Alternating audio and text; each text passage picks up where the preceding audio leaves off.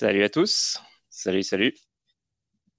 Alors aujourd'hui, on est, euh, ben, on est euh, jeudi et euh, c'est c'est l'avant-dernière l'avant c'est Radio Chad 14 et aujourd'hui j'ai invité quelqu'un qui est avocate. c'est en fait quelque chose que je veux faire dans les prochains jours aussi, dans les prochaines semaines, c'est inviter des, des, avocats qui vont traiter de plusieurs sujets. Euh, et aujourd'hui, euh, j'ai invité Chérine, qui est euh, avocate fiscaliste, fiscaliste, pardon, et elle va arriver d'une minute à l'autre. oui, parce qu'en fait, c'est un petit peu le but de Radio Chat. Je, réexplique le, concept d'ailleurs, parce que ça fait quelques émissions que je l'ai pas fait. donc Radio Chat, c'est une émission qui se déroule tous les jours de, de 23h à minuit en France. et puis, le but, c'est de parler des cryptos sans parler de, du, changement de prix euh, des cryptos, en fait, sans parler du prix. Non, mais en gros, c'est ça l'idée, c'est de parler un peu de, de, tout ce qui se fait, des projets qui, euh, qui ont lieu, des, euh, des gens qui prennent des initiatives, etc. Donc, c'est vraiment, c'est ça, en fait. Les cryptos, c'est aussi des métiers, c'est aussi toutes sortes de choses. Et euh, des fois, on n'y pense pas. Mais euh, donc, euh, c'est ça. Il y a, parmi les gens qui travaillent dans les cryptos, il y a aussi des avocats. Et, et par exemple, dans le futur, j'aimerais inviter des avocats qui parlent bah, des copyrights, de l'intellectual property. Euh, donc c'est la propriété intellectuelle parce que euh, on a on a souvent parlé des NFT, on a souvent parlé de justement des brands, euh, des apes, tout ça, des CryptoPunks et tout. Et donc il y a des questions qui émergent toujours par rapport aux droits d'auteur, à la propriété intellectuelle. Donc c'est des sujets qu'on va évoquer plus tard, euh, dans le futur. Euh, puis il y a aussi des sujets plus complexes comme bah, les, les, fraudes. des fraudes, on en voit tout le temps. Euh, donc, euh, il y aura aussi, euh, je voudrais inviter des gens qui, traitent de ces sujets-là. Mais aujourd'hui, ça va être une avocate fiscaliste qui, qui essaye de se connecter en ce moment et qui, qui va pas tarder, je pense, à arriver. alors, attendez, je vais lui donner quelques, quelques, conseils pour pouvoir se connecter.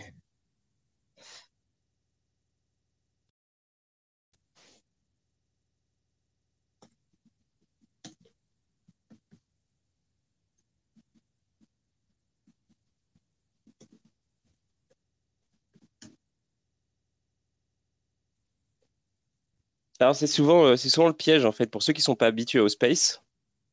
euh, c'est que euh, pour, bah, pour pouvoir parler sur le space, il faut être connecté sur Twitter, sur, bah, sur le téléphone. Donc on peut écouter un space en étant sur l'ordi, on peut écouter un space connecté, mais pour être speaker, il faut absolument être sur le téléphone et évidemment, il faut évidemment connecter. Alors Chérine est arrivée. Je vais lui donner la parole. Et là, normalement, Chérine, tu devrais pouvoir euh, voir quelque chose sur ton écran qui te, qui te donne le, le, rôle de, speaker. Salut Milizim.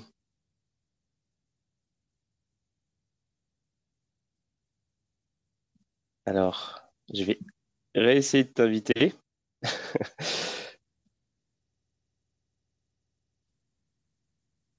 Et ça devrait, ça devrait marcher. Normalement, tu devrais. Euh, euh, bah, en attendant que tu euh, que Chérine euh, euh, trouve comment fonctionne le truc pour Speak, je vais je vais commencer l'actu tout simplement. Euh, parce qu'il y a eu, il y a eu quelques, il y a eu, euh, y a eu un petit peu d'actu. Alors, il n'y a pas vraiment eu beaucoup d'actu en, relation avec euh, la fiscalité crypto.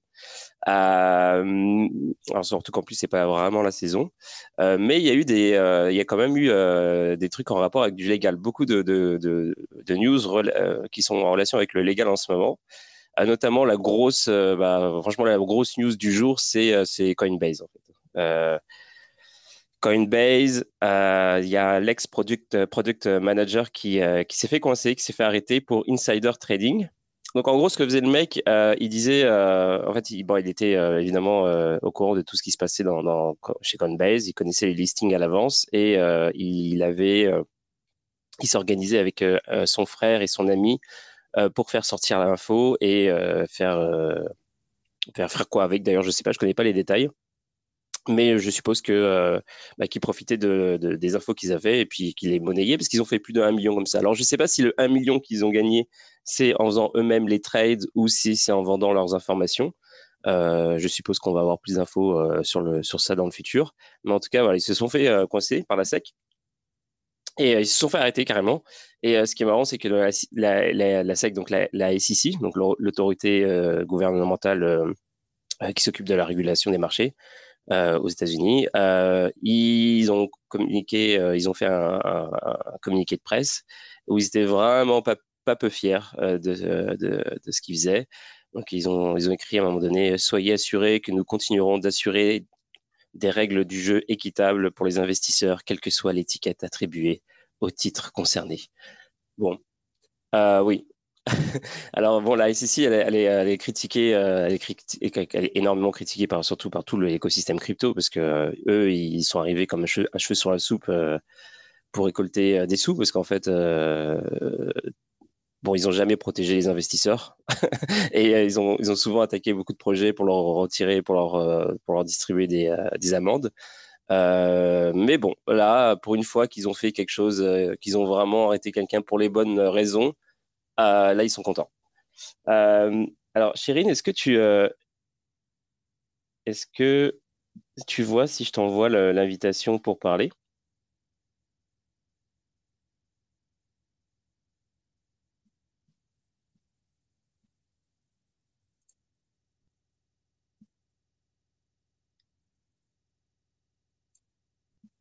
Non, toujours pas? Bon.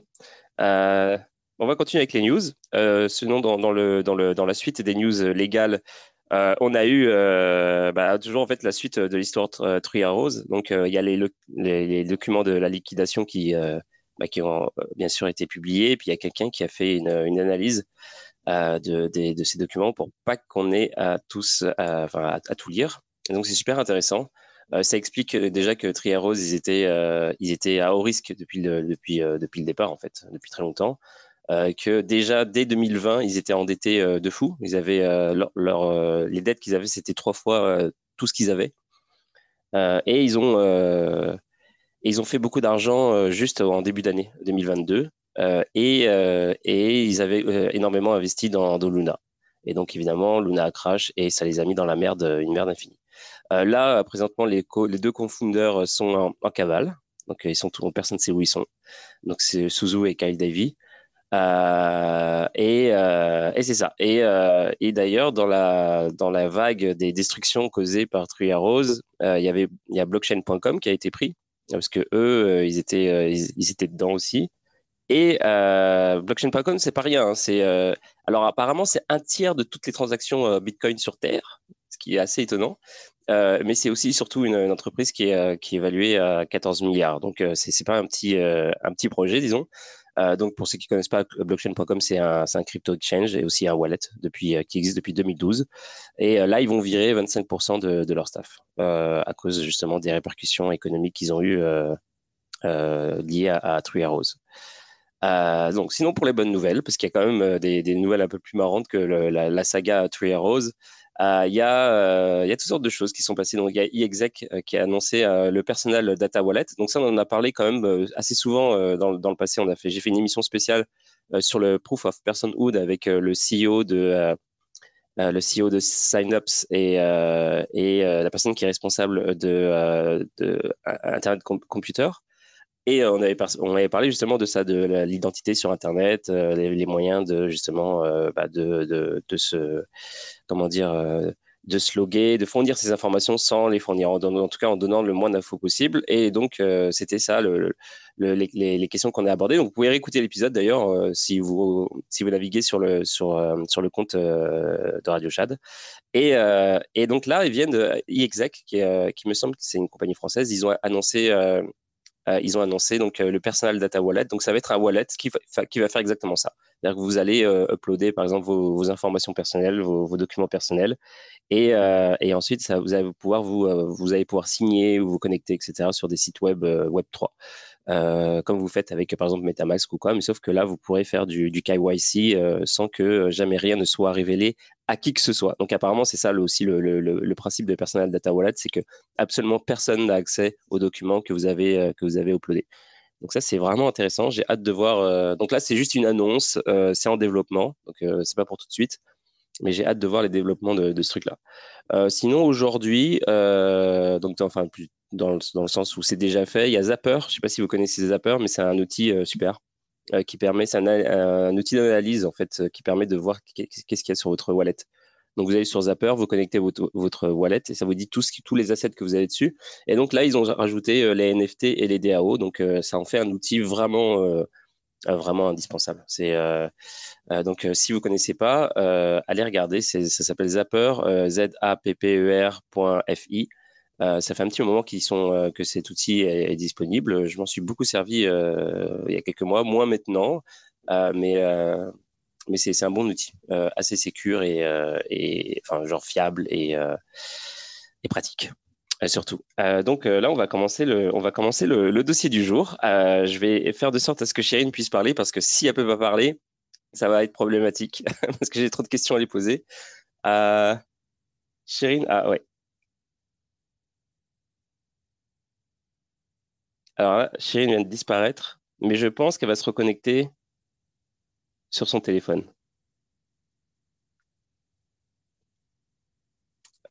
Alors, euh, bah, j'espère que, que ça va bien, ceux qui sont connectés, ceux qui nous écoutent. Ah, speaker, ça y est, ça marche. Comment ça va? Alors, euh, est-ce que, est que vous m'entendez maintenant? Ouais. Ok, super. Désolée, euh, j'avais un problème technique, j'arrivais pas à me connecter en tant que speaker, mais là c'est réglé, donc c'est bon. Ok, bah c'est parfait, on t'entend très bien en plus, donc donc c'est nickel. Ça va? Oui, ça va, ça va et toi? Et, tout le monde, comment allez-vous? Alors, euh, bah, les autres peuvent pas te répondre malheureusement, à part avec des smileys, mais euh, bah, je suppose qu'ils vont bien. Euh, moi, ça va. je suis vraiment content de t'accueillir dans l'émission parce que, comme je disais en, début d'émission, en fait, je me suis intéressé avec tous les sujets qu'on a traités. Je me suis dit, il faut, il faut il faudrait parler avec des avocats qui sont dans les cryptos. Euh, et puis, je suis tombé sur, euh, sur ton profil, en fait, quand j'étais sur l'entreprise, euh, le Discord. en fait, c'est Agathe qui m'avait qui m'avait dit de, qui m'avait fait venir sur le Discord de l'entreprise. Et ah. et puis j'ai vu ton j'ai vu ton bah, ton profil et tout. J'ai fait ah bah, super, une avocate spécialisée dans les cryptos. Donc je t'ai contacté, et puis tu m'as dit que tu voulais bien venir. Donc je suis super content. Euh, et, euh, et, donc c'est ça, on va parler, euh, on va en parler ensemble d'un petit peu, bah, c'est ça de la fiscalité. Alors c'est, plus la saison vraiment, mais parce que bon, les impôts c'était plus en début d'année, mais genre c'est toujours intéressant d'avoir. On va, on, va, aborder toutes sortes de sujets concernant la fiscalité des cryptos. et puis moi je, voudrais commencer par te demander bah, un peu en fait t'es qui, qu'est-ce que qu'est-ce que bah, qu'est-ce que tu fais dans la vie, etc. Genre, qu'est-ce que c'est un avocat fiscaliste et, et etc. Est-ce que tu pourrais nous dire? Mmh. Ouais, oui. Alors déjà, merci de m'avoir invité. Euh, enfin, c'est vraiment un plaisir. Moi, j'aime bien parler de la fiscalité. Euh, ça fait partie de mon travail, mais c'est aussi, moi, je trouve que c'est aussi un domaine qui est intéressant euh, et très, très, très stimulant intellectuellement. Donc, donc voilà. Et en plus, en crypto, donc voilà, c'est un, un combo qui, qui est assez intéressant. Euh, donc moi, je suis avocate, euh, avocate euh, au barreau de Paris. J'exerce dans le domaine de la fiscalité. J'ai développé une compétence dans la fiscalité des cryptos, donc c'est vraiment très très pointu. et j'ai aussi en fait j'ai le, grand plaisir de travailler également à côté euh, des avocats qui sont également très spécialisés, très reconnus, euh, dans un cabinet euh, qui s'appelle Revo Avocat. Donc, le cabinet est fondé en 2021. Il a été fondé par Maître Axel Saban, qui est avocat fiscaliste hyper spécialisé en, fiscalité des cryptos. Euh, il travaille euh, sur ces sujets depuis 2017 avec Nicolas Verger, qui est également un avocat fiscaliste et qui est très, très spécialisé également. Donc, on fait une équipe de trois avocats fiscalistes euh, qui interviennent sur ces sujets crypto. Donc, c'est vraiment un cabinet très pointu sur, sur ces sujets-là. Euh, voilà, ça, c'est pour l'introduction un peu. Euh, quelles, sont les autres Alors, en fait, euh, moi, j'ai deux questions par rapport à ça. En, fait, qu'est-ce que. Bah, en fait, deux questions. C'est qu'est-ce qui t'a amené à être fiscaliste déjà? Parce que c'est vrai que c'est pas un, un, métier commun en fait. Genre, pas pour être méchant quoi, hein, mais genre, c'est vrai que genre c'est pas un truc qu'on se dit quand on est enfant. Par exemple, plus tard, je vais être fiscaliste. oui, c'est vrai. Alors moi, j'ai, non, non, lorsque j'étais plus petite, moi, je, voulais, je voulais toujours être avocate. Donc euh, déjà, je savais que, enfin, je... alors, je voulais être avocate avant même de comprendre euh, qu'est-ce que fait l'avocat. En fait, je comprenais pas trop euh, c'est quoi ce métier, mais euh, mais, mais ça, ça m'intéressait. Euh, enfin, je voulais faire de. Enfin, moi, j'aime bien la philosophie lorsque j'étais dans, dans l'école et tout. Et du coup, pour moi, le, droit, c'était, c'était un peu proche euh, de ça. Donc, je voulais être avocate. Et puis, j'ai fait, j'ai, fait mes études de droit, donc un licence et puis un 1, un 2. Et au dans mon L3, donc la troisième année de licence, on a eu un cours de fiscalité. Et euh, je trouvais ça très, très euh, particulier comme, comme euh, domaine, comme sujet. C'est vraiment très différent de la fiscalité. C'est pas, c'est pas comme les autres domaines du droit. Donc, je, alors, on peut jamais dire qu'il y a un. Qu'est-ce qui t'a attiré? alors, il y a une logique très mathématique. Enfin, c'est très concret, c'est très pratique et et il y a beaucoup de mouvements. Enfin, on, on, fait beaucoup de raisonnements et après, puisque c'est un peu particulier, moi je trouve que je suis plus à l'aise à attaquer l'administration fiscale que euh, de, de, de, de faire, euh, d'exercer dans un domaine de droit où je dois attaquer, euh, enfin, où mes clients sont un peu, euh, où je passe d'un côté à l'autre. Je ne sais pas si, si, tu vois un peu ce que je veux dire, mais là, en fiscalité, on est toujours en face de l'administration fiscale. c'est donc c'est assez, pour moi, c'est ça ça me donne un peu une stabilité euh, dans un sens. Euh, euh, et, et, je suis plus à l'aise parce que je, je, suis toujours en face de, du même interlocuteur. Ok, je vois, ouais. Et genre, et qu'est-ce que, en fait, qu'est-ce, que, qu'est-ce qui t'a amené au crypto Parce que c'est vraiment intéressant. alors, au crypto, déjà, j'ai commencé à, connaître un peu, euh, euh, enfin, à entendre un peu parler des cryptos. Alors, je savais déjà Bitcoin depuis des années, mais euh, pour moi, le Bitcoin, c'était Bitcoin, c'était un truc que, enfin, c'était la monnaie qui n'est pas monnaie et que je comprenais pas trop de quoi il s'agit. en 2020, j'ai j'ai été amenée à travailler sur un dossier où il y avait où, où s'était soulevé en fait une question liée à la crypto. Donc, euh, j'ai commencé mmh. un peu à regarder la, fiscalité ou les règles spécifiques euh, qui s'appliquent à la fiscalité des cryptos.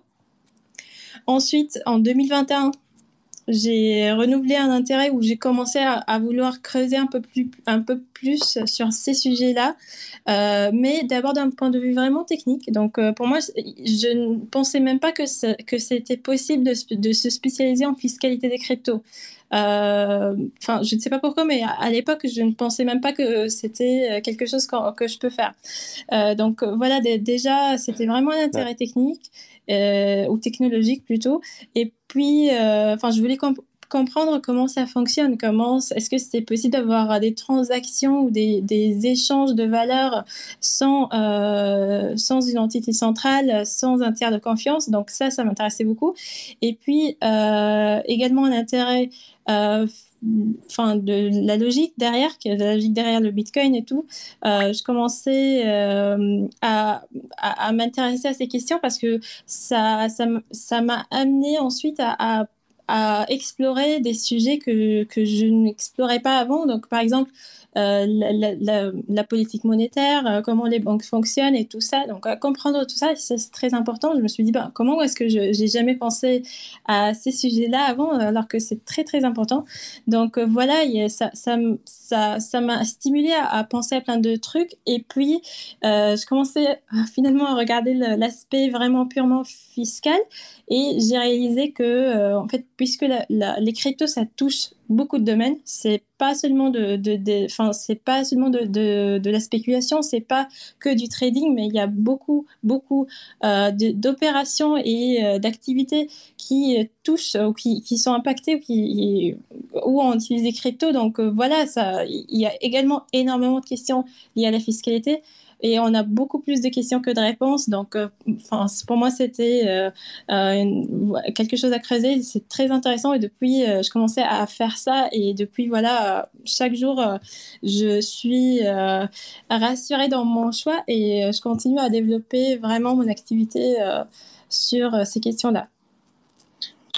Ouais, bah c'est ça, ça rejoint ce que tu disais au tout début, c'est euh, un peu comme euh, euh, une entreprise philosophique parce que en fait les cryptos ça remet en, question beaucoup de choses, ça ça ça challenge un peu les, les, les choses qui sont déjà établies, ça, ça, ça, force à redéfinir ou reformuler des choses et, et ça doit être vraiment intéressant. Chaque jour il y a des nouveaux, j'imagine des nouveaux défis, des nouveaux trucs à apprendre. Euh, qui euh, qui sont pas qui sont peut-être pas euh, c'est peut-être pas le cas dans les marchés, dans les, dans les, domaines moins innovants de, la fiscalité, des trucs plus traditionnels. Oui, après, le droit, c'est, c'est, aussi une matière vivante, mais après, il y a aussi des limites. Donc, donc trouver un, secteur où c'est vraiment très, très jeune, où il n'y a pas énormément de, législation, où il y a beaucoup plus de questions que de réponses, ça, c'est, très rare. Et donc, je pense qu'il y a beaucoup d'avocats euh, qui font ce métier parce que euh, c'est très intéressant intellectuellement. C'est pas que c'est pas seulement un métier euh, qu'on fait euh, euh, comme ça, mais c'est vraiment, c'est, ça englobe notre vie et, notre existence. Et ça, c'est vraiment, c'est pas quelque chose que je dis comme ça pour exagérer, mais c'est vraiment, c'est vraiment un métier qui est très absorbant. Et donc, voilà, de trouver un, de trouver un secteur d'activité où on est toujours amené à poser des questions, à faire des réflexions, à, à développer des théories. Euh, c'est très rare euh, et moi j'ai cette chance en fait de, de l'avoir trouvé. Ouais, bah c'est cool d'ailleurs justement tu dis ça. Est-ce que euh, est-ce qu'il y a d'autres en fait est-ce que tu, tu, travailles sur d'autres aspects du droit qui sont autres que la fiscalité? Ou juste tu fais vraiment que ça? Moi je, je suis vraiment vraiment sur la fiscalité, ça, constitue la majeure partie de, de, mon activité. Après, je travaille sur quelques questions qui ne sont pas vraiment liées à la fiscalité. Il faut, il faut aussi savoir quelque chose, c'est la fiscalité, c'est une branche de droit qui, qui est vraiment liée à tout type de, à, tout type d'autres euh, branches. Donc, par exemple, le droit des familles, il y a des incidences en fiscalité, le droit des sociétés, il y a des incidences en fiscalité, ainsi de suite. Donc, on est quand même amené à avoir un minimum de connaissances euh, sur tous ces autres domaines qui touchent à la fiscalité. Euh, mais, euh, mais comme c'est vraiment une matière qui est très lourde, où il y a énormément de choses à savoir, donc il faut absolument être spécialisé. Si, on ne peut pas en fait faire de la fiscalité avec d'autres choses, ça ne sera pas vraiment pertinent. Ok, je vois. Euh, moi, je propose de, plonger un peu dans, le sujet. Euh, donc, les, les cryptos, euh, bah, les cryptos, ça n'existait pas il y a 15 ans. Euh, et puis euh, bah, maintenant, c'est un produit taxé. et comment, comment l'État, enfin comment ça, comment la régulation, les lois, comment en fait, oui, comment l'État finalement a, a dealé avec ça? Est-ce que est-ce que, euh, en fait, euh, aujourd'hui, euh, légalement, est-ce que, en fait, les cryptos c'est une catégorie à part? Est-ce que c'est c'est une espèce de, une espèce de chimère entre des des choses qu'on a, est-ce qu'on a appliqué des modèles traditionnels à moitié ou complètement sur les cryptos? Est-ce que, ou est-ce que c'est euh, en fait, ou alors est-ce que c'est carrément le régime change en fonction des usages qu'on en fait? Comment ça fonctionne globalement pour euh, Ok. Bon, déjà, il faut savoir qu'il y a qu'il n'y a que deux textes dans le Code général des impôts qui sont spécifiques aux crypto. Donc, il y a vraiment que deux textes qui qui couvrent deux deux situations, deux types d'opérations. Et, et, ça, c'est tout ce qui ce qui en a de spécifique sur les cryptos en fiscalité.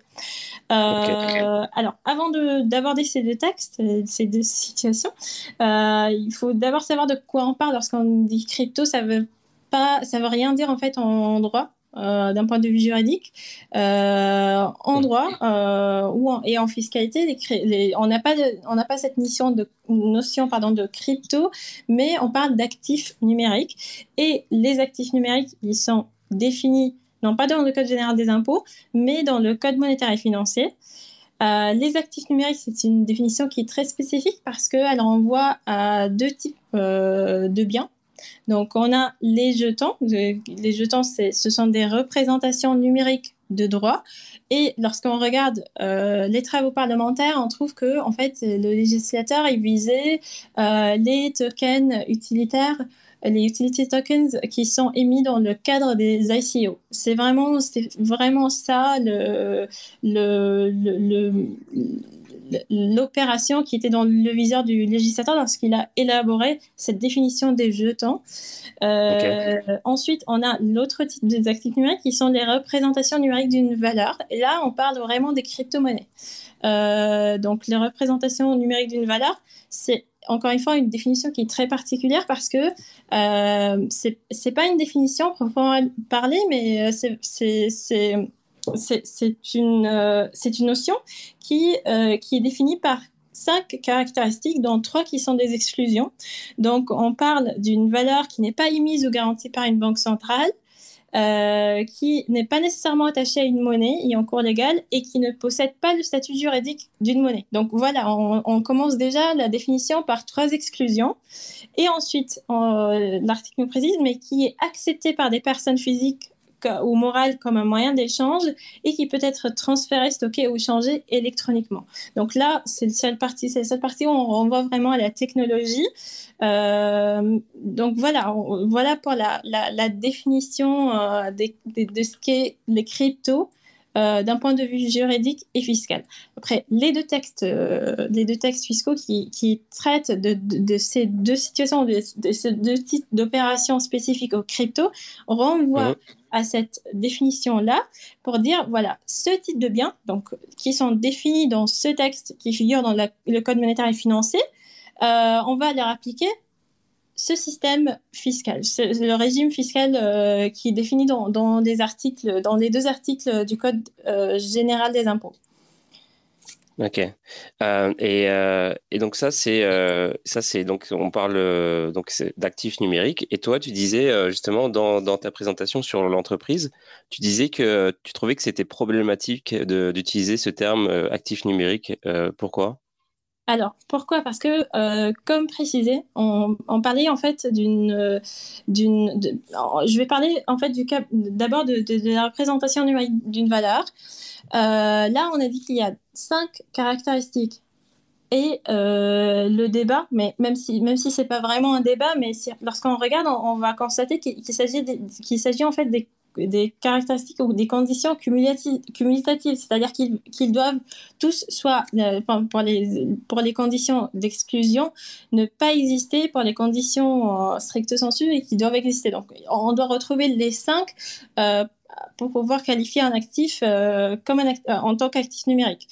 Alors que là, dans la définition, c'est indiqué que c'est une valeur qui n'est pas émise ou garantie par une banque centrale ou par une autorité publique et qui ne possède pas le statut juridique d'une monnaie. Alors que, vous le savez sûrement, depuis septembre, je pense en 2021, le Bitcoin, il a effectivement le statut juridique d'une monnaie au Salvador.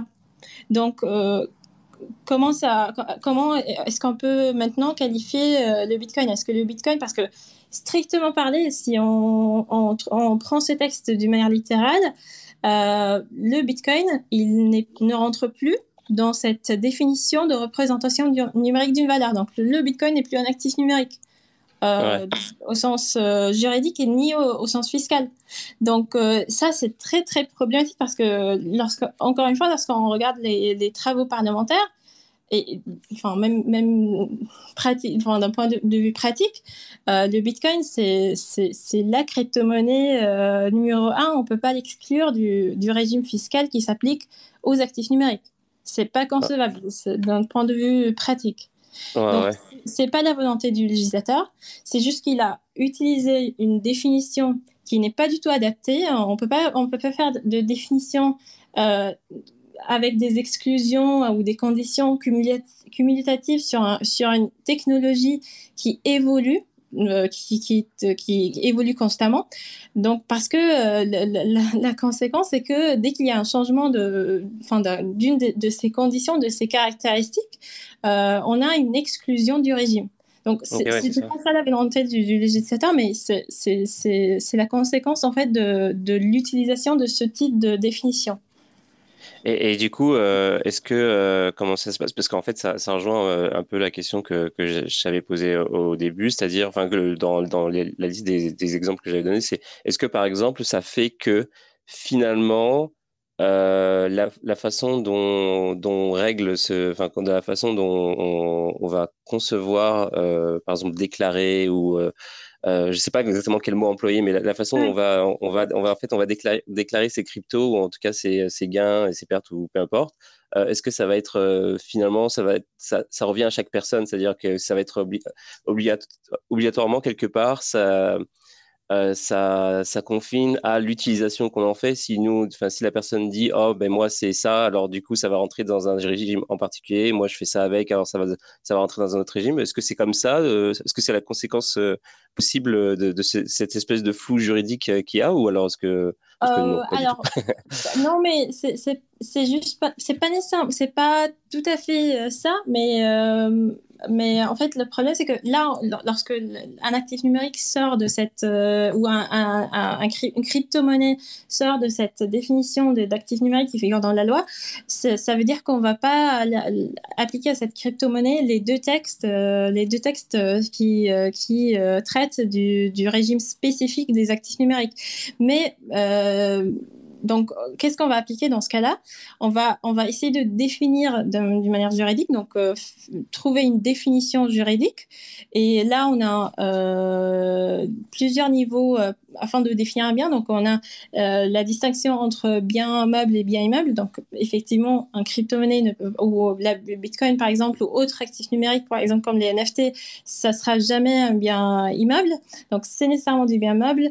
Ensuite, on regarde un bien meuble corporel et bien meuble incorporel c'est pas du c'est pas un bien meuble corporel c'est un bien meuble incorporel et ensuite on regarde s'il n'y a pas d'autres euh, d'autres définitions plus spécifiques qui peut euh, s'appliquer à euh, ce, cet actif donc par exemple dans le cas de NFT si les NFT ne rentrent pas euh, vraiment dans cette. Euh, alors, les NFT peuvent rentrer dans cette définition, mais pas, pas tous les NFT. Donc, euh, c'est pour ça en fait qu'il faut regarder de quoi il s'agit, parce qu'un NFT peut, peut recouvrer plusieurs, plusieurs réalités. Ça, en fait, le sous-jacent, ça peut être n'importe quel type de bien. Donc, on regarde toujours le, enfin, le sous-jacent.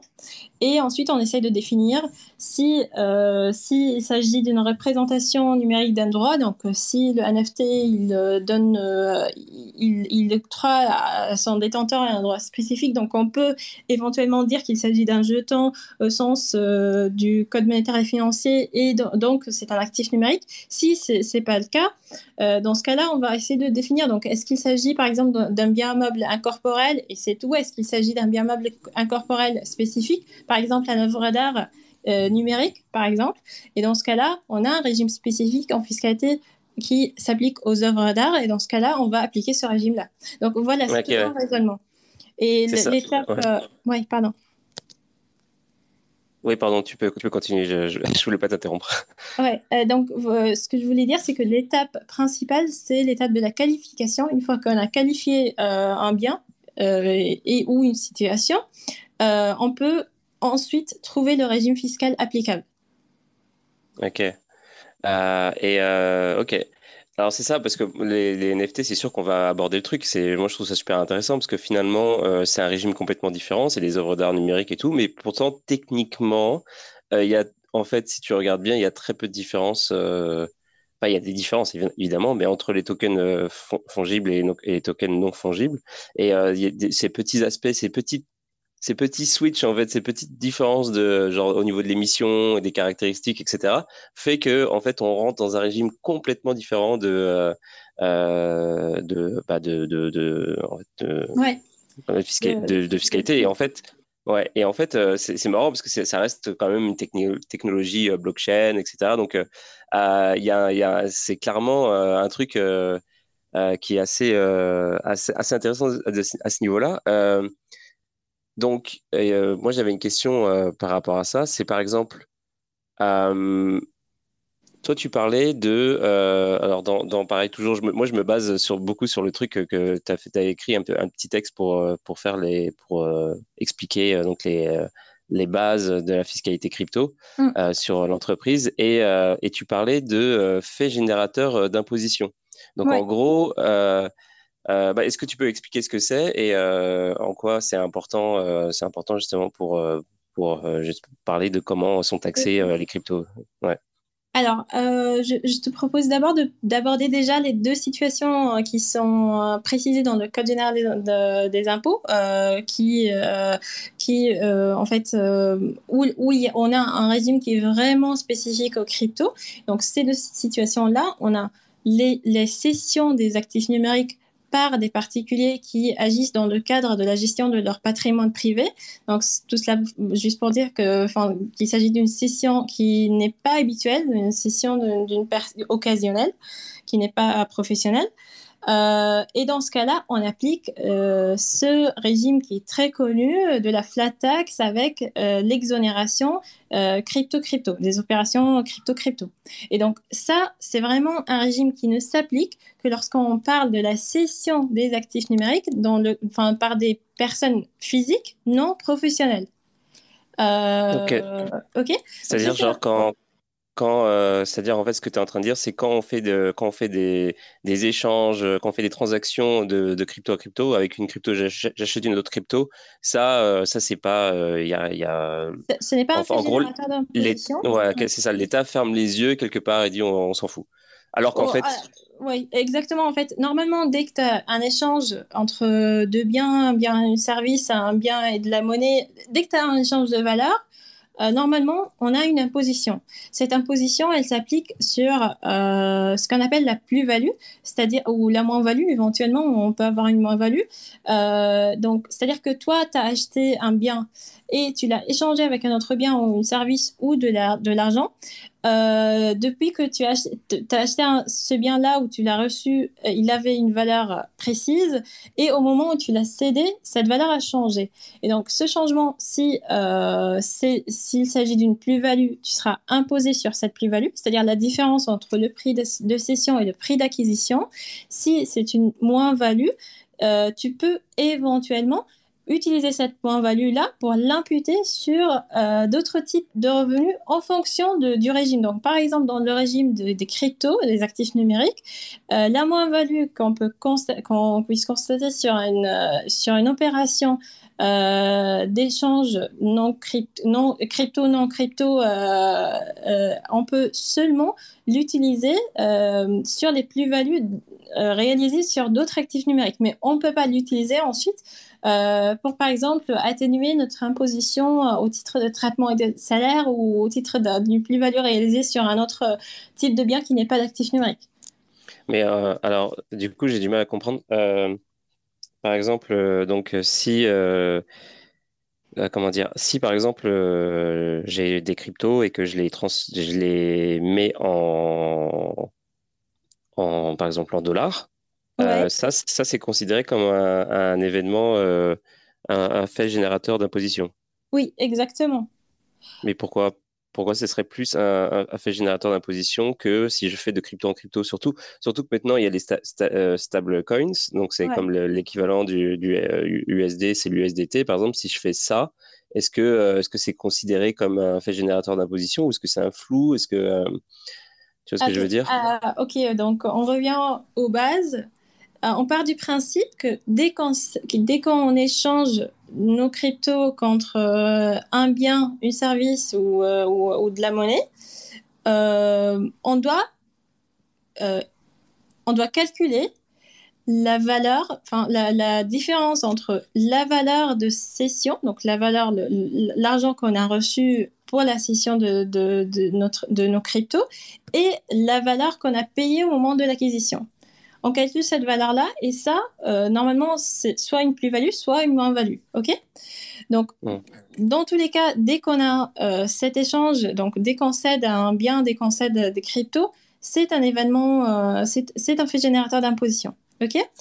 Maintenant, le législateur a décidé de, de mettre en sursis un type spécifique d'opération qui est les échanges entre actifs numériques. Donc, l'échange d'un actif numérique contre un, autre actif numérique. Donc, c'est vraiment un avantage ou une exception euh, c'est-à-dire que normalement, cet événement-là, c'est euh, un fait générateur d'imposition parce que on a cédé un bien qu'on a acquis et euh, puisqu'on a cédé un bien, normalement, il y a eu un changement dans la valeur de ce bien-là et on aurait dû constater soit une plus-value, soit une, une moins-value. Mais vu que le législateur a précisé spécifiquement que ce type d'opération ne, va, ne, ne, constitue pas un fait générateur d'imposition. Donc, on a un sursis d'imposition, c'est-à-dire que l'imposition, elle ne elle, sera pas constatée à, ce moment-là. Euh, donc, voilà, cette, cette opération-là, elle est entre guillemets exonérée. Ok.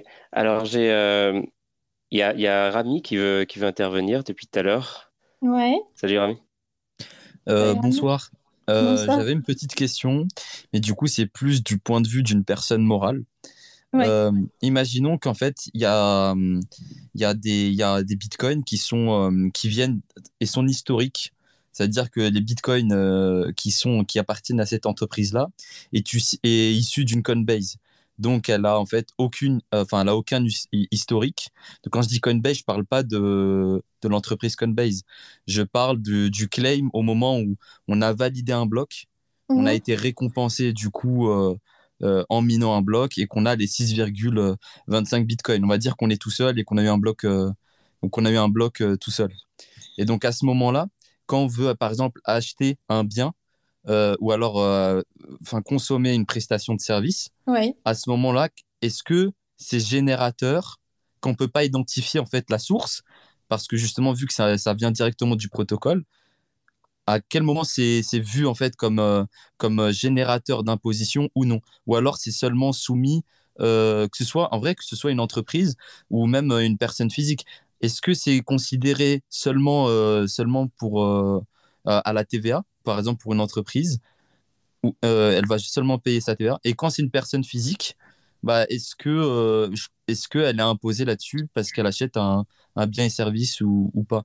Parce que justement, vu qu'elle n'a pas d'historique, elle n'a pas eu d'échange euro-bitcoin.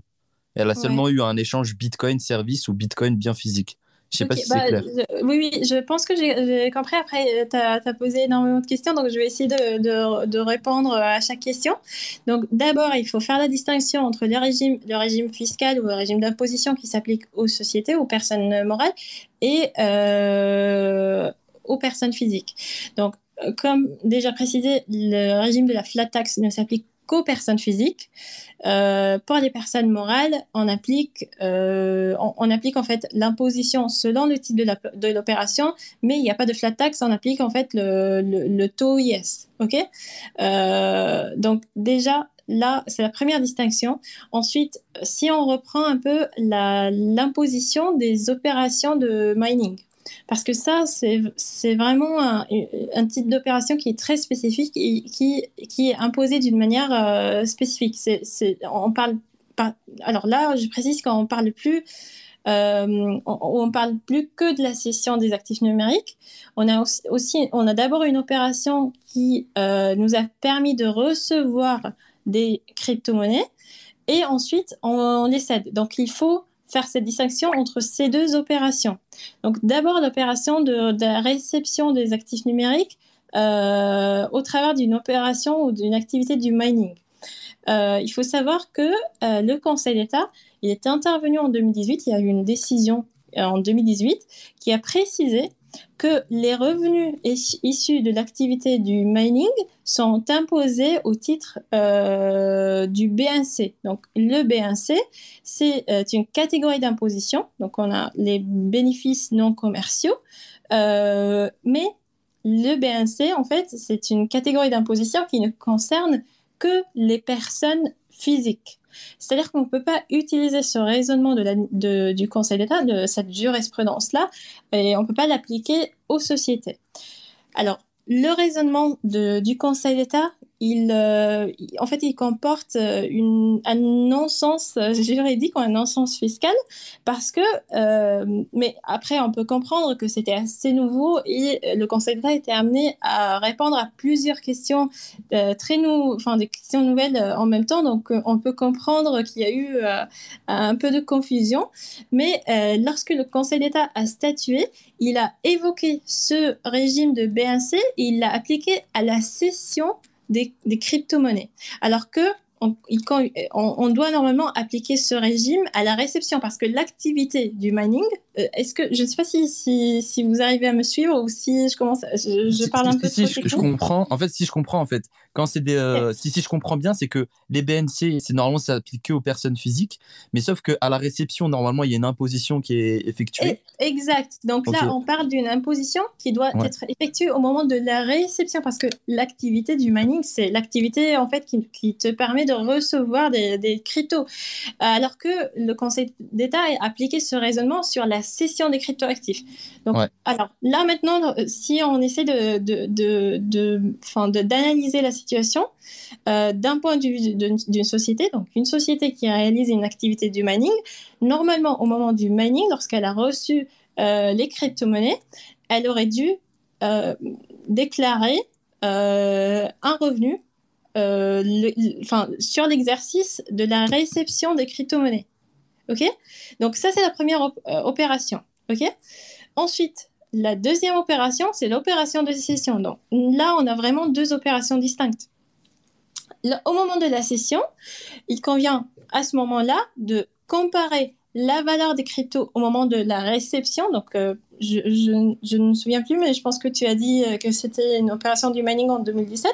Donc, il faut comparer la valeur des cryptos en 2017 et ensuite euh, faire la différence entre cette valeur-là et la valeur au moment de la session et le résultat, donc la différence, soit une plus-value qui est imposable, mais là, on ne parle plus de la taxe parce que c'est pas une personne physique, mais c'est une personne morale. Donc, on applique en fait le régime des plus-values qui s'applique aux personnes euh, morales. Alors, ensuite, la dernière question, parce que tu as également parlé de la TVA, et là, euh, je précise que euh, au niveau européen, on a décidé que les opérations qui portent sur les crypto-monnaies, qui sont, en fait, euh, on les rapproche des opérations bancaires ou qui portent sur de la monnaie. Et dans ce cas-là, on n'applique pas de la TVA. Par contre, si tu réalises une opération, c'est-à-dire par exemple une prestation du service où tu vends quelque, un bien et tu reçois euh, enfin, des crypto-monnaies en échange, là on applique de la TVA normalement, c'est juste un moyen de paiement qui est différent. Mais les opérations qui portent sur les crypto-monnaies n'entrent pas en fait dans le champ d'application de, de la TVA. Ok. Euh, alors, euh, je t'avouerai que moi, j'ai semi-compris euh, toute la dernière partie. Alors, quelle, partie La partie sur la TVA ou la partie... Ah, en fait, ouais, c'est bah, en fait, c'est toute la partie TVA. Euh, ouais, parce qu'en plus, en même temps, j'étais en train de, j'étais en train de, je t'avouerai que j'étais en train de, de, préparer ma prochaine question. Alors, c'est pour ça que ça m'a, ça m'a un peu, ça m'a un peu perdu, euh, parce que tout à l'heure, en fait, tu, tu parlais de, euh, tu parlais de, quand tu faisais, quand tu parlais des textes, en fait, qui, qui catégorisent, enfin, qui définissent les types de, en fait, les types de crypto-monnaies, les types de, d'actifs numériques. Tu avais, cité euh, les, les, jetons, donc ce qui était considéré comme des jetons, euh, qui étaient euh, des, en fait, en gros l'équivalent des utility tokens. donc, et en fait, normalement, en tout cas aux États-Unis, par exemple, il y, a, y a ce truc-là où en fait ils mettent en opposition les utility tokens et les, et les security tokens. Donc, typiquement, un, utility token, c'est, ça te donne accès à, une, aux, produits ou aux services d'une compagnie. Euh, et euh, alors qu'une security, c'est bah, purement spéculatif. En fait, c'est genre, tu as une chair dans une compagnie. Si la compagnie se porte bien, euh, bah, ta le, prix de la chair augmente et tu la revends pour faire un profit, etc.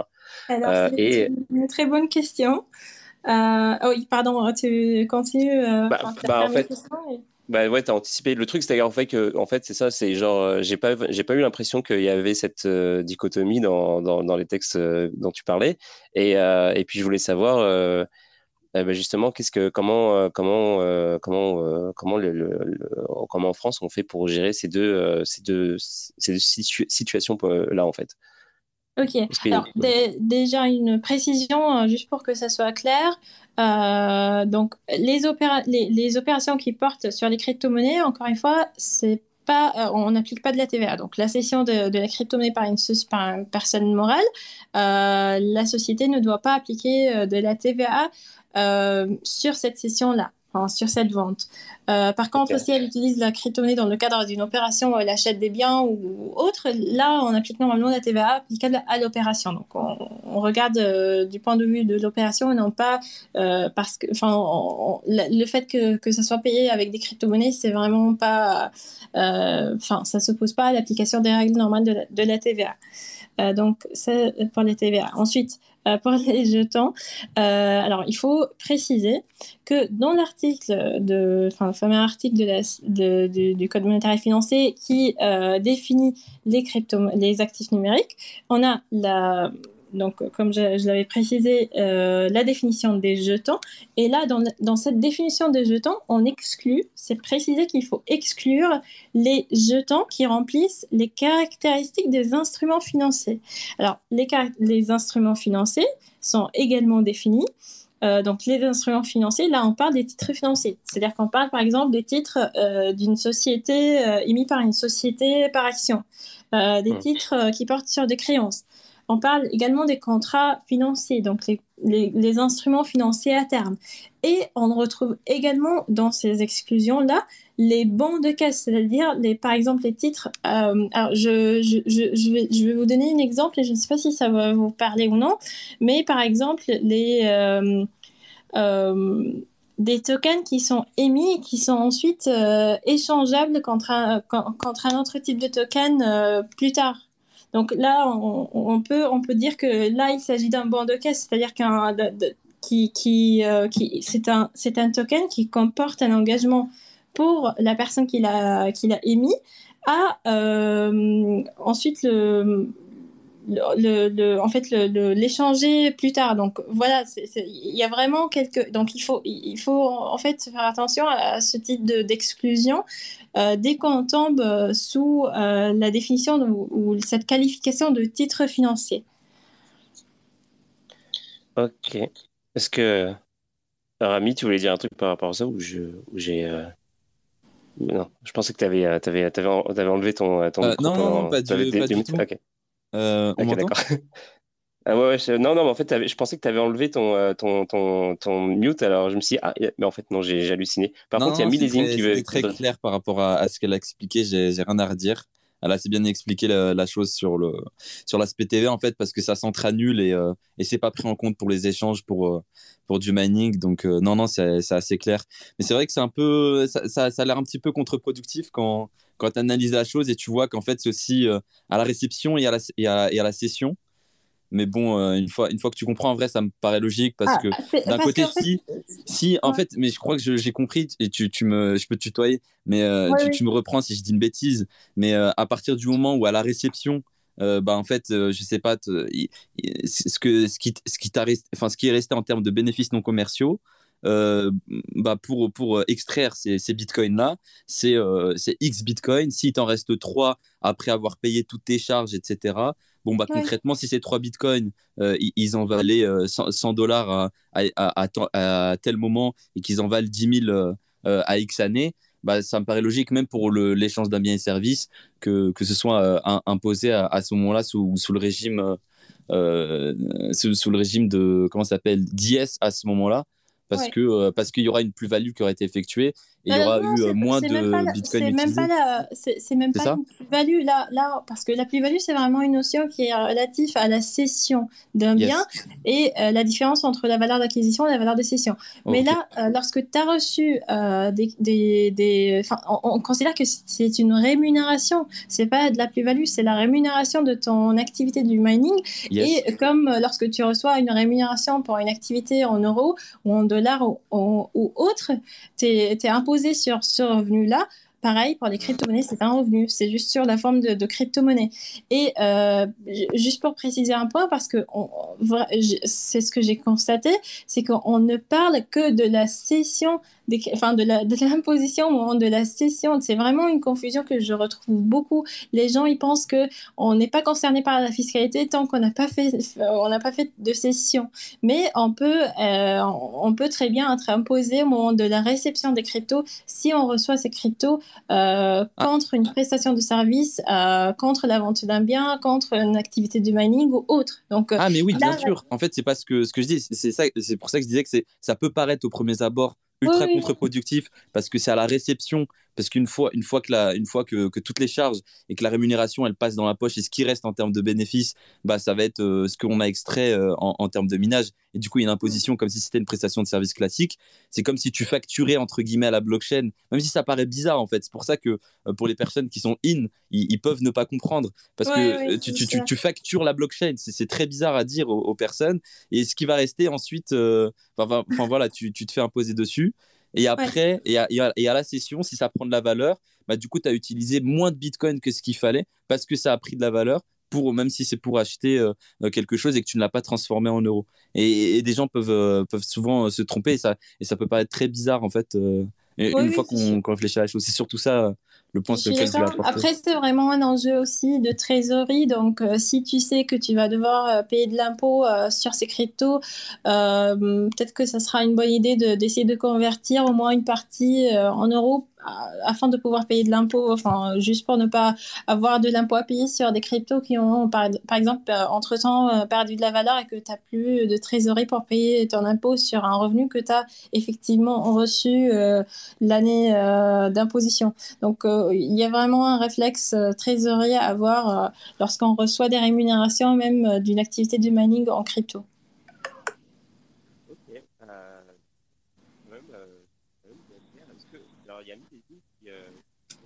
Ah, je, t'entends vraiment mal, euh, Anthony.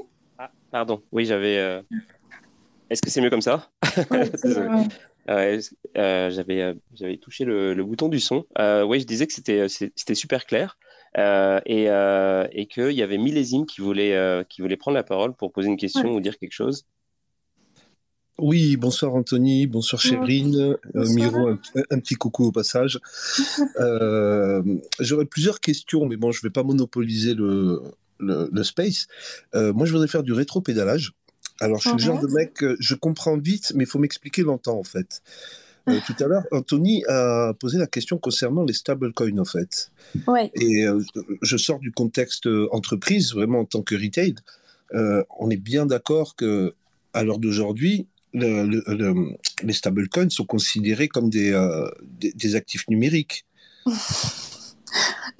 non, Alors, malheureusement, euh, pas tout à fait. Ben, en fait, euh, là, c'est vraiment une, c'est vraiment une question. C'est vraiment, c'est vraiment un débat euh, parce que euh, parce que ça ça rentre pas exactement dans, cette définition que j'avais évoquée des, des, des numériques. Alors, je, je suis très consciente que ça sera vraiment très problématique parce qu'on considère que euh, les stablecoins sont des actifs numériques et euh, les gens qui veulent rester dans cette exonération crypto-crypto, euh, on est toujours conseillé de faire des, en fait, des, conversions en stablecoin. Comme ça, on est au moins sécurisé niveau court, enfin, on, a un peu de stabilité, mais on n'est pas imposé, je sais que c'est un conseil qui est donné, qui est donné, enfin que, que, que, beaucoup de personnes donnent.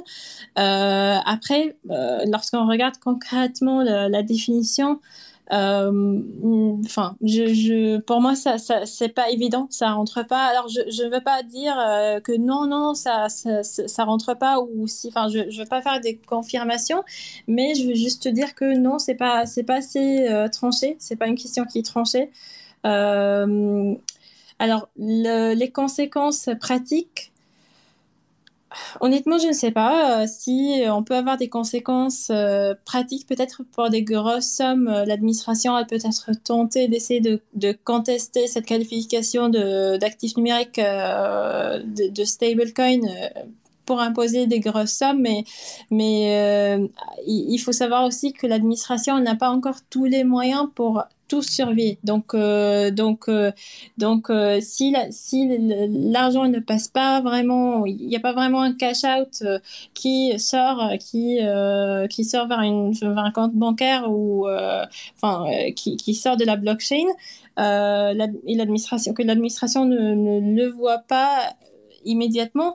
Euh, là, je ne sais pas. Je, à ce moment-là, je ne peux pas dire qu'elle dispose vraiment des moyens euh, suffisamment euh, adaptés à, pouvoir voir toutes ces transactions-là. Donc, c'est vraiment une question de suspense. Donc, il faut vraiment faire attention à ces transactions entre crypto-monnaies, pardon, entre crypto-monnaies classiques, entre guillemets, et les stablecoins. Très bien. Donc il y a encore un flou juridique concernant les stablecoins. Donc c'est ce qu'on doit. Ah oui, ah, mais après encore une fois, lorsqu'on regarde euh, les travaux parlementaires, euh, pour moi, le législateur, il a évoqué ce cas de stablecoin. C'était évoqué au moment de l'élaboration du texte, au moment de, de, la réalisation de la définition. Encore une fois, c'est vraiment un problème de définition. La définition, à mon sens, elle ne traduit pas correctement l'intention du législateur. Et c'est pour ça qu'on retrouve toutes ces problématiques euh, concernant l'exclusion de certains actifs qui devraient normalement euh, ou logiquement relever euh, de, de, de, de, cette définition. Mais on, retrouve, on retrouve vraiment la, les stablecoins, ils étaient mentionnés dans les travaux parlementaires de l'élaboration de ce texte, de, cette définition. Euh, bon, je sais pas, on peut, peut éventuellement dire euh, oui, mais enfin voilà la définition, mais on a aussi l'intention du législateur qui doit compter pour quelque chose. Après, après, euh, c'est pas, c'est pas aussi, c'est pas, euh, c'est pas un argument qui est très très fort. Autant pour les, pour le Bitcoin, oui, mais pour le stablecoin, il y a cette possibilité que ce soit remis en cause.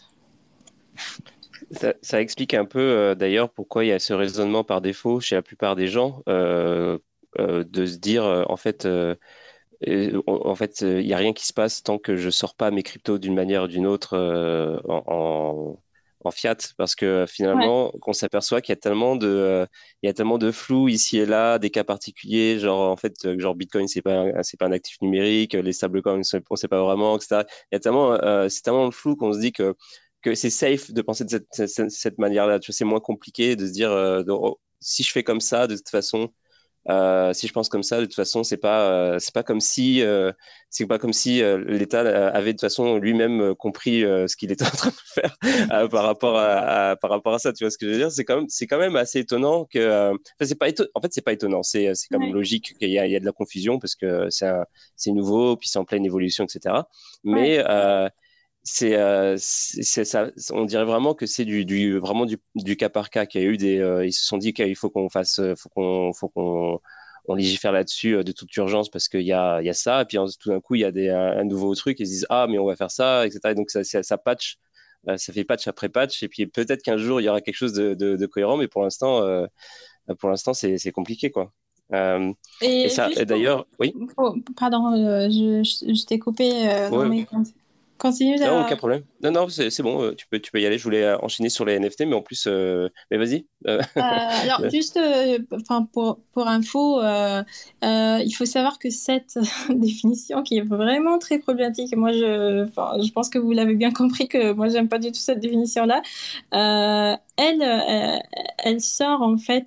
De, donc, la, la loi a été élaborée en 2019 cette définition-là, elle sort d'un document qui date de 2014. Donc, le législateur, il a juste pris une définition, il a copié-collé, mais vraiment, c'est du copier-coller d'un document qui date de 2014. Donc, euh, vraiment, entre 2014 et 2019, il y a eu énormément d'évolution dans, le space, enfin dans l'écosystème. Et depuis 2019, il y a aussi, euh, on a eu aussi euh, beaucoup d'évolution. Donc voilà, c'est vraiment une, définition qui n'est pas du tout, mais du tout adaptée à, la nature évolutive de ces actifs-là. Je peux me permettre une dernière petite chose alors, au tout début, tu, tu as parlé euh, donc de du Salvador et euh, notamment qui a donc qui a pris Bitcoin comme monnaie légale, donc qui n'est pas tout à fait encore reconnu, du moins d'un point de vue juridique et administratif, on va dire mondial. Elle n'est pas, elle est pas vraiment reconnue en fait cette cette monnaie auprès des, des autres des autres institutions. Et, oui, mais elle, est, elle, est, reconnue comme elle a le statut juridique d'une monnaie dans un pays. Et c'est un pays qui est reconnu par la France. Donc, euh, Tout à fait. Et, euh, et, je vois que là, euh, dernièrement, on a entendu parler que Dubaï avait introduit une loi en faveur des actifs numériques, notamment sous un registre, je crois que s'appelle VARA, qui permet un, genre de permis pour, pour les actifs numériques. Je ne sais pas si vous en avez entendu parler. Ah non, je n'ai pas entendu. C'est quoi, pardon C'est VARA. VARA? V-A-R-A, donc ça veut dire quelque chose. Il faudrait regarder sur, euh, sur le net. Euh. J'ai entendu ça tout dernièrement. Euh, à partir du moment où on sait que justement que Dubaï est quand même un pays très crypto-friendly, commence à réguler aussi elle de son côté. Est-ce qu'on peut s'attendre à, quand on voit l'émergence qu'il y a auprès des actifs numériques dans les autres pays, qui commence à se développer. Est-ce qu'on peut s'attendre à une collaboration avec euh, ces pays, du moins de, ces pays, avec euh, d'autres entités en fait? Ah, Entre la France et ces pays? Notamment, notamment. Alors pour moi, c'est déjà on a. Pardon. Le Bitcoin se veut quand même euh, international. Il n'a pas de frontières. Je veux dire, c'est pas c'est pas un franc, c'est pas un euro, c'est pas c'est pas un dollar. Il appartient à tout le monde en fait. Donc, est-ce qu'à ce, moment-là, est-ce qu'on, est-ce qu'on peut s'attendre à une collaboration entre les différents pays qui vont commencer à adopter les actifs numériques et les mettre un peu plus en avant, en fait, ou de, ou les légiférer, au fait? Ouais, ah, moi personnellement et, après euh, vous pouvez me corriger parce que c'est pas c'est pas nécessairement mon domaine de compétence mais personnellement ce que je constate c'est que tous les pays maintenant ils essayent d'aller vraiment vers les MNBC les, euh, les monnaies euh, des banques centrales et donc, euh, chaque, chaque pays essaie de garder donc l'Europe et ensuite les autres pays, Chine, euh, les États-Unis et tout. Eux, ils essaient vraiment de partir sur ce type de, enfin, des monnaies numériques des banques centrales pour garder ou pour claimer en fait euh, leur une position euh, de force euh, enfin le, sur la blockchain, alors que bon, on peut arguer que c'est pas, ça sera pas vraiment la conséquence, mais je ne vois pas, peut-être qu'au niveau européen, oui peut-être, mais je ne vois pas vraiment une collaboration, une collaboration entre les pays sur la régulation des, des, crypto-monnaies décentralisées, enfin les bitcoins, Ether et, et etc. Je sais pas ce que qu'est-ce que vous en pensez, mais euh, honnêtement, ça c'est mon avis personnel. Ah, il y a Rami qui veut, qui veut intervenir là-dessus. Ouais, euh, avant ça, j'ai une question, mais euh, pour rebondir sur ce que tu viens de dire, Chérine, c'était la, question, c'était est-ce que l'Europe va va va quoi, va favoriser l'adoption du Bitcoin en Europe? Ce serait une coalition, c'est ça? J'ai pas, pas très bien compris en fait la, la vraie si, question. Si on parle de l'Europe, oui, oui, oui, évidemment, il y a, il y a, il y a des, des, enfin, la régulation, elle sera faite au niveau européen, effectivement. Mais si on parle au niveau euh, mondial, honnêtement, moi, personnellement, je ne vois pas une régulation au niveau mondial sur les crypto-monnaies. Oui, ça va surtout être euh, à titre, euh, à titre informatif ou du, des suggestions, peut-être le FMI ou, euh, ou, ce genre d'organisations internationales qui, vont juste donner des conseils au pays sur la manière de, de, gérer à la limite. Mais oui, c'est vrai qu'il y aura Après, chaque pays ou, l'Europe d'un côté et les autres pays, en fait, chacun va essayer de d'avancer, enfin, de, de, de, trouver sa place en fait et, trouver une place. Euh, dans, dans, ce secteur, mais ouais jusqu'à qu'ils comprennent qu'ils ont besoin de Bitcoin. Mais du coup, la, la, vraie question, la, vraie question euh, que, que, je voulais poser, c'était, euh, c'est en deux, en fait, ça, ça dépend de, de, ta réponse. Donc la première question, c'est, euh, on est bien d'accord que normalement, dans, dans, le forex, on peut, on peut reporter sa moins-value à l'année d'après. Mm. Voilà. Et donc c'est, tu, tu me confirmes que c'est juste. Mais en, en crypto-monnaie, on peut pas, non? Je sais, je sais. Donc en crypto-monnaie, en fait, on ne peut pas. Mais à part dans le cas de figure où ce serait un NFT, etc., et qu'on le catégorise euh, dans, tel, euh, dans tel, je sais plus, euh, enfin, ça m'intéresse pas, mais dans, tel, dans tel cas de figure. Mais aujourd'hui, si on considère Bitcoin comme un marché d'échange de monnaie Forex, parce qu'il a adopté au Salvador et en République centrafricaine. Est-ce que ça a du sens? Est-ce qu'on peut réussir à le qualifier en tant que, que, que, marché dans, le Forex Est-ce qu'on dit bah, euh, euro USD, euh, JPY ou contre le rouble russe peu importe, on peut importer ces moins-values, mais est-ce qu'on peut trouver justement un moyen de faire ça pour, pour Bitcoin du coup? Alors, ça ne sera pas par rapport à la plateforme, ce sera par rapport à l'actif. Donc, si on considère que euh, le Bitcoin n'est plus un actif numérique et euh, enfin ça, ça, ça, plus dans cette définition d'actif numérique, dans ce cas-là, on va essayer de définir. Donc, euh, comme déjà précisé, euh, on va faire la distinction entre meuble immeuble. C'est pas c'est pas un immeuble, c'est un meuble euh, entre un meuble corporel et incorporel. Donc, c'est un meuble incorporel. Et dans ce cas-là, on applique le régime des plus et moins values sur meuble, enfin meuble corporel et incorporel, c'est le même régime. Et effectivement là, lorsqu'on applique ce régime, on peut reporter donc vraiment cette, cette impossibilité de reporter la moins-value euh, c'est très spécifique aux, actifs numériques. Mais pour les meubles, oui, on peut reporter, euh, on peut reporter euh, ces, moins-values si on n'a pas pu les utiliser tout de suite. Donc, je, ne comprends pas très bien, mais par exemple, dans, le cas de figure, c'est juste parce que c'est considéré comme un actif numérique que ce n'est pas possible. Mais dans le cas de figure où on a de plus en plus d'MNBC, par exemple, aujourd'hui, le yuan, le yuan numérique existe, 10% des Chinois l'utilisent déjà bah, euh, concrètement, il fait quand même toujours partie des marchés des forex. Donc, euh, oui, alors, euh, oui, il faut, je, précise que les monnaies, ce sont des biens meubles aussi. Enfin, les monnaies, c'est un bien meuble. Parce que en droit, on ne peut pas, on peut pas avoir d'autres. Enfin, c'est vraiment une distinction entre meubles et immeubles. Tous les biens qui ne sont pas des immeubles sont des biens meubles. Donc, une monnaie étrangère ou l'euro ou autre, c'est un bien euh, c'est un bien meuble. Après, pour les monnaies, on applique des régimes qui sont spécifiques et euh, il y a quelques règles qui font que, en fait, sur la plus-value, au moins-value, sur certains euh, monnaies, on n'est pas taxé. Euh, ça dépend en fait du contexte. Mais euh, dès que le Bitcoin sort de cette définition, cette catégorie très spécifique des actifs numériques, on va plus appliquer ce régime spécifique des actifs numériques. Et dans ce cas-là, on applique le régime général des biens meubles. dans ce cas-là, ce sera des biens meubles incorporels. Et on applique le régime des plus moins-values avec le report qui s'applique dans ce cas-là.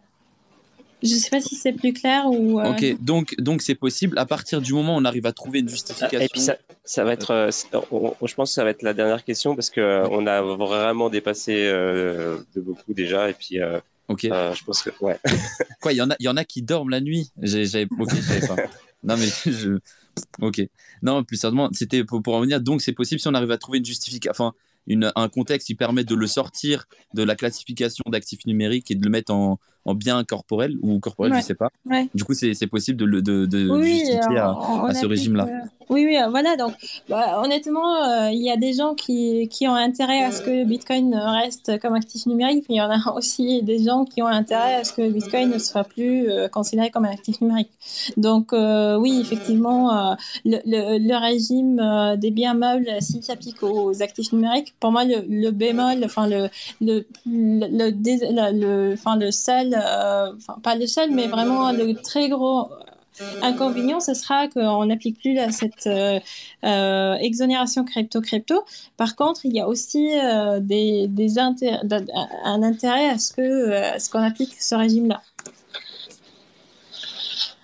Ok, ok, top. Ouais, bah super. Bah, merci, euh, merci beaucoup pour, euh, pour toutes tes réponses, Chérine. Euh, bon, en plus, moi, je viens, je viens, d'apprendre un truc, c'est que euh, je savais même pas qu'on pouvait pas reporter ces, ces, ces pertes. Enfin, on pouvait pas avoir, enfin, on pouvait pas reporter ces, pertes. C'est très bizarre et non, non, on peut juste les utiliser si on a réalisé une plus-value sur la même année. Après, on les perd si on ne on les a pas utilisés. Anthony, tu me permets juste une petite chose. Chérine, je sais que je, sais que tu es active sur le Discord de, l'entreprise. Euh, je voulais savoir si éventuellement, si on, avait des questions, est-ce qu'on pouvait euh, te contacter par ce, par ce biais? Oui, oui, effectivement, oui. Bon, ben voilà, c'était tout. Merci Anthony, merci Chérine, et c'était très très très intéressant comme d'habitude. Merci. Eh ben, merci. Euh, et puis c'est ça, en fait, euh, pour clore l'émission, euh, j'allais te demander quasiment la même chose. Chérine, si on, si on veut te contacter, à part aller sur l'entreprise, est-ce qu'il y a d'autres moyens? Alors, je de toute façon, je vais faire un tweet juste après l'émission. Je vais, je vais mettre le Discord de l'entreprise, puis comme ça, les gens pourront, pourront aller là-bas et puis te rencontrer s'ils veulent. Mais est-ce que toi, tu il y a d'autres endroits euh, où on peut te contacter ou un cabinet Oui. L'entreprise, euh, alors je suis aussi également sur Twitter, bien évidemment. Euh, je suis également sur LinkedIn. Après, si, si, si, vous avez des questions et vous voulez me poser des questions sur Twitter ou, ou sur l'entreprise ou sur LinkedIn, après également sur le site de, de, du cabinet Revo Avocat, vous pouvez. je pense qu'il y a aussi mon adresse mail pro. Euh, donc voilà, je, je, suis très facilement joignable euh, sur toutes ces plateformes-là. Ok, bah, merci beaucoup d'être venu. Euh, c'était super cool. C'est vraiment c'était un plaisir d'échanger avec toi et avec tout le monde. Après, on n'a pas eu le temps de, de, de, parler avec tout le monde, mais c'était vraiment très très cool. Et donc merci merci de m'avoir invité. Bah de rien. Euh, si, si, tu veux, euh, un peu plus tard, euh, enfin un, autre jour, on pourra se faire une deuxième émission si tu es, si tenté, si tenté pour aller un peu plus loin sur le sujet. Oui, on peut parler bah, des NFT parce que je pense qu'on n'a pas eu le temps aujourd'hui de d'évoquer le sujet. Donc, ouais, ouais, il y a ça clairement, il y a ça. Puis aussi, euh, il y avait en fait, il y avait plein d'autres questions, genre comme par exemple la création de monnaie, tout ça, toutes sortes de choses qui sont, euh, qui sont un peu nouvelles avec les cryptos que j'aurais voulu aussi aborder. Mais, euh, mais si tu es down pour, pour une autre émission, bah. Avec plaisir, ouais. C'est cool. Bah, merci à toi. Et puis, merci à ceux qui sont intervenus, Rami, Milizim, et puis. et puis c'est ça, et puis bah, bonne, bonne nuit tout le monde et on, se, on, se, donne rendez-vous demain à 23h pour une émission, bah, la dernière émission de la semaine. Allez, salut, salut Salut, au revoir.